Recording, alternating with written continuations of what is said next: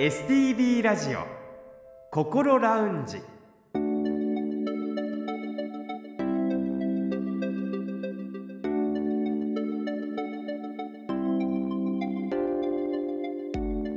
おはようございます。北本隆夫です。今朝も聞いてくださっていますか？この時間は本人でもさらに家族でもなかなかわかりにくい心のお悩みについて一緒に考えていく番組心ラウンジをお送りします。心の悩みは本当に人それぞれだと思いますが同じような悩みを持ってらっしゃる方経験された方は他にも多くいらっしゃいます。そういった方たちと数多く接してきた専門家のアドバイスを中心に未来に向かって前向きな一歩を踏み出せるような情報をできる限りお届けしていきたいと思っています。この後8時15分までぜひ心ラウンジにお付き合いください。それでは今週も心ラウンジのアドバイザーをお迎えしましょう。札幌西区友メンタルクリニックの小誠代院長です。先生おはようございます。おはようございます。今週もどうぞよろしくお願いいたします。よろしくお願いいたします。さて8月の心ラウンジですが認知症をテーマにお送りしています。先週は精神科医の先生の立場から認知症の種類そしてその症状などについてお話を伺いましたが今週はまずその認知症というのがどのように診断されているのか診断方法をお伺いしたいと思います。どういったものなんでしょうか？そうですね。えー、っとねこれはね脳神経内科でも精神科でも同じなんですけれどもまず、えー、患者さんの目の前にしてこの人がどのようにしてえー、少しずつ今のようになってきたのかをよく聞きますね。これを病歴と言いますけれども、はい、病歴の場合はですねご本人がしゃべることもあればやはり周りの家族さんからいろいろと情報を引き出すことも結構ありますね。はいそして精神科の場合はですね、えー、お話を伺って、えー、それで終わってしまうことが多いんですけれども、えー、脳神経内科の場合先週もお話ししましたように MRI や CT とかでですね検査をして原因を探っていくことも結構多いと思いますね。はい、じゃあ例えばあの精神科にいらっしゃった方えー、そういった方は認知症の可能性があれば、えー、先週お話ししたその脳神経内科をそこからご紹介するという形になるんですね。そうですねあの必ず紹介するわけではないですね。というのはお話を聞いただけでもですねすぐ診断できる場合もあります。その場合はですねもうその場ですぐお薬出しますよ。でそこでうんこれは何だろう？これもうちょっと確認した方がええやろう？いう時は、うん、えー、脳神経内科さんにお願いすることも結構あります。はい。例えばその精神科で出してくださるお薬っていうのはどういった薬があるんでしょうか？そうですね、えーと、まず認知症そのものを治す薬今のところは、えー、ないです。はいでも認知症っていうのはどんどんどんどん進む病気ですから、えー、この進行のスピードを行わせる薬が今のところ、えー、ありますね。このような薬を1種類、えー、2種類組み合わせて出すことよくありますけれども実はですね特に周りがですね記憶力だけじゃなくていわゆる周辺症状で困ること結構多いです。周辺症状？はい例えば認知症の方になると夜寝られない方多いんですよ。そして何かが見えたりしてそれで、えー、びっくりして、えー、夜大声出したりするってことも結構あります。もっと言うと、えー、徘徊することも結構あります。こういった、えー、症状を抑えるお薬例えば漢方薬だったり、出すことも結構ありますね。そうなんですね。はい。少し話が戻るんですがその進行スピードを遅くする薬っていうのを先ほどお話しいただきましたが、はい、それはスピードとしてはどれぐらい落ちていくものなんですか？これはですねイメージとしてもともと進行スピードが10だとしますと、はいうん、6か7ぐらいまでは遅らせることができると思います。6か7までは。はいそうです。でもかなりゆっくりにするっていうそんな劇的な薬っていうのはやはりないっていうことなんですか、ね、残念ながら今のところないですね。そういうことなんですね。はい。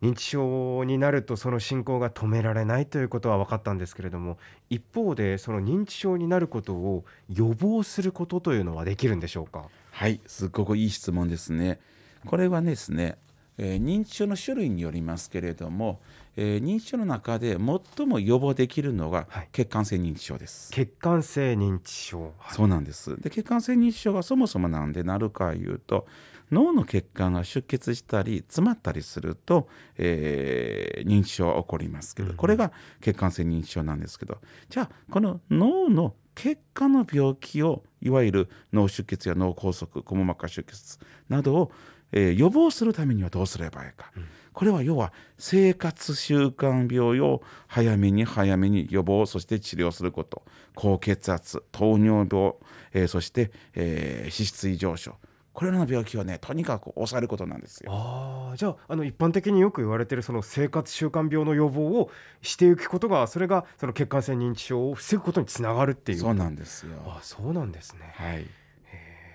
あの他の例えばアルツハイマー型認知症などに関してはいかがですか、これはですね、えー、といろんな言い方があっていろんな説がありますけれども今のところは決定打はないです。はい。これをやれば予防できるっていうのはないですけれどもでもおそらく運動をすることそして脳をできるだけ使うこと、うんうん。そして周り社会お友達とつながりを持つこと、うん。そういうことは実はアルツハイマー認知症の予防につながるのではないかと言われています。あーなるほど。先ほどの血管性認知症の話に少し戻りますが、はい、生活習慣病の予防に近いっていうこと。これは具体的には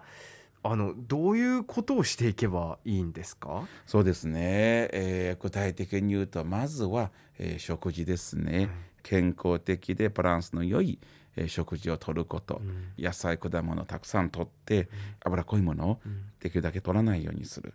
そして運動ですね。どんな運動でもいいです、えー最近分かったことはですね1日なんと筋トレを30秒やるだけでも意味があると言われてます30秒ですか？そうなんです。30秒だけなんですよ。腹筋とかそういうことそうですよ。そんなんで変わるんですね。そんなんで変わるんですよ。それだけで糖尿病の発症リスクを下げられるんですね。だそういうことですね。それからね、これ不思議なもんでですね、とにかくアクティブな人生を送ることなんですよ。人とつながりを持って、うん。できるだけ生きていくと、不思議とこの生活習慣病が予防できるんです。でその生活習慣病を予防することが血管性認知症などそういったところを予防することにつながっていくとそうなんです。で、ここまでの話はね、皆さんはね、ふんふんって聞いてくれるんですけども、はい実はここからの話、一つだけ僕言いますけれども、はいこれはね、まあなかなか理解してもらえないんですけど、はいこれは定期的な検査を受けて、そして検査の結果によって服薬することです。例えばの話ですよ。検査をして、ちょっとコレステロールが高いとしましょう。そしたら皆さんの反応は何なのかというと、よっしゃ、頑張るぞ、うん先生大丈夫です。最近はね、ちょっと運動してないからこうなったんです。この1週間はですね、ちょっと脂っこいものを、えーよく食べてますので、えー気をつけます。そして、3ヶ月、もう一遍やってみる。やはりコレステロールが高い。さあ、また高いねって言うと、そうなんですよ。やろう運動やろうと思ったんですよ。最近ちょっと忙しくて。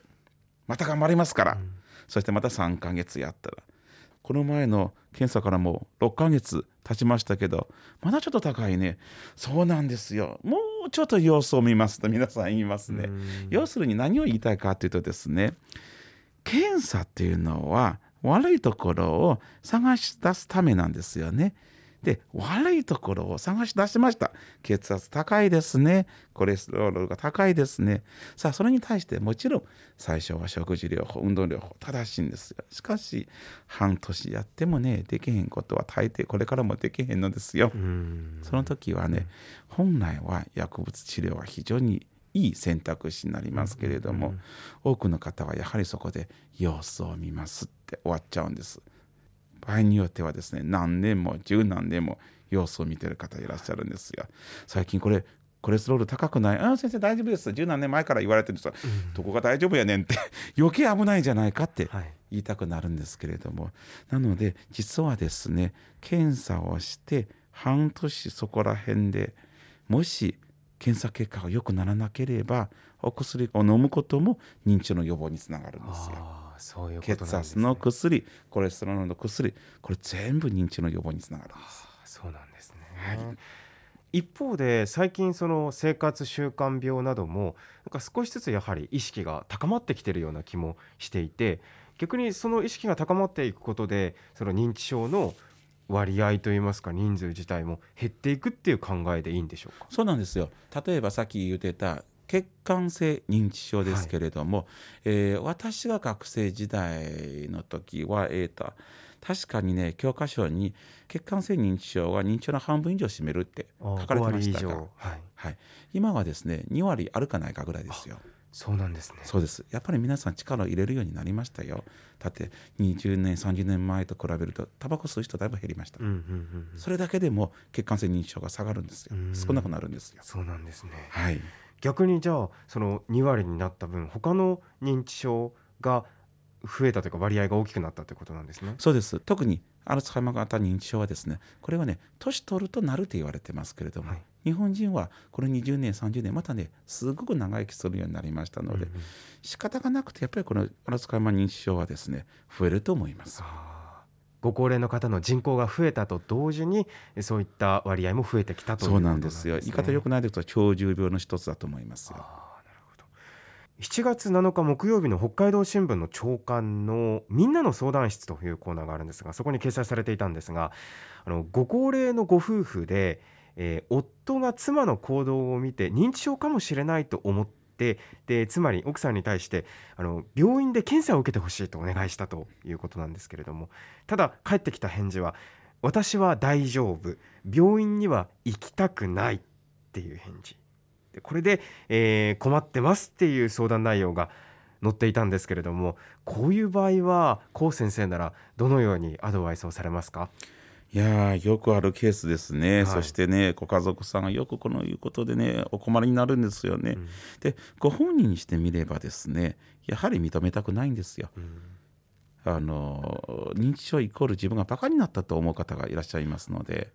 でそこのプライドを傷つけないようにしてやはり診断に持っていった方が病院に連れて行った方が一番私はいいと思いますね。でそこはですね要はあの真正面からあなたが認知症かもしれんから病院行こうって言わずにもうちょっと違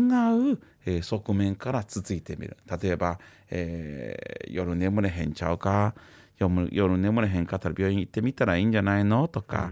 えー、脳の検診でも行こうか？とか、あるいは場合によってはねいや私最近ちょっと物覚え悪くなったので見てもらおうと思ってるんですけどお父さん一緒に行かへんかとか。ちょっとねやはりねフォーカスのずらして言うと、本人のプライドが保たれるから、えー、もうちょっと協力的になってくれるかもわからないそうなんですね、はい、やはり周りの方はこうより気を使わないといけないっていうところは大変かもしれないんですけどちょっとこう角度を変えるっていうことをしないといけないっていうことなんですね。そうなんですよ。ただでさえもう記憶量悪くなって、本人はうすうす気づいてるんですよ、うん、そしてそれで鬱になってしんどになってるのにまた言われて二重のプレッシャーになるんですよ。なるほど。その相手の気持ちにちょっと立って、えー、考えるっていうことが周りの方には必要になってくると。そうなんですけどでも周りの人もねすごくしんどいんです。この話ねまたね時間があればね来週再来週またしたいと思いますね。はいあのこの北海道新聞のみんなの相談室にもあのご本人の不安な気持ち自尊心に配慮した声かけが大切だと書いてあります。そして認知症でお困りの場合は北海道の地域包括支援センター、えー、さらに認知症の人と家族の会そして北海道認知症コールセンターこういったところへの相談も進めています。こういったご家族の方も周りのこうサポートなどをこう活用するっていうのも一つの方法ですよね。そうです。その通りです、はい、認知症は早期診断早期対応が重要となりますのでもしかしてと思った方は早めに行動することをお勧めします。来週も認知症に関していろいろとお話を伺ってまいります。それでは先生来週もどうぞよろしくお願いいたします。よろしくお願いいたします。STB ラジオ心ラウンジ。STB ラジオ心ラウンジ今回は認知症について高先生の診察の様子やお薬の話そしてアルツハイマー型認知症はなかなか予防できないけれども一方で血管性認知症は予防が可能だというお話などを伺いましたがあの生活習慣病を気をつける。そこに対して意識を向けるということが実はこの血管性認知症の予防にもつながるというのは新しい発見で今まで全く知らないことでした。日常のあのそういった気遣いだとか配慮そういったことが将来的なものにつながっていくんだというところが驚きです。さてこの番組では皆さんからのメッセージを受け付けています。8月は認知症をテーマにお送りしていますので関連する質問や体験談などのメッセージをお送りください。もちろんそれ以外のメンタルヘルス関連の質問やメッセージでも大丈夫です。メールアドレスはこう先生にちなんでこうアットマーク stv.jp アルファベットの小文字で ko アットマーク stv.jp です。ファックスやお手紙については STV ラジオのホームページをご覧ください。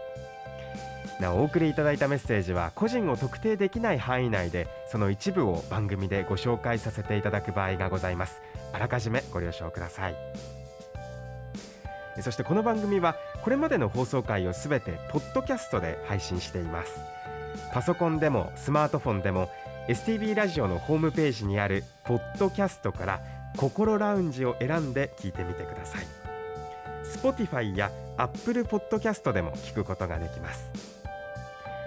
それでは STB ラジオ心ラウンジまた来週お会いしましょう。北本隆夫でした。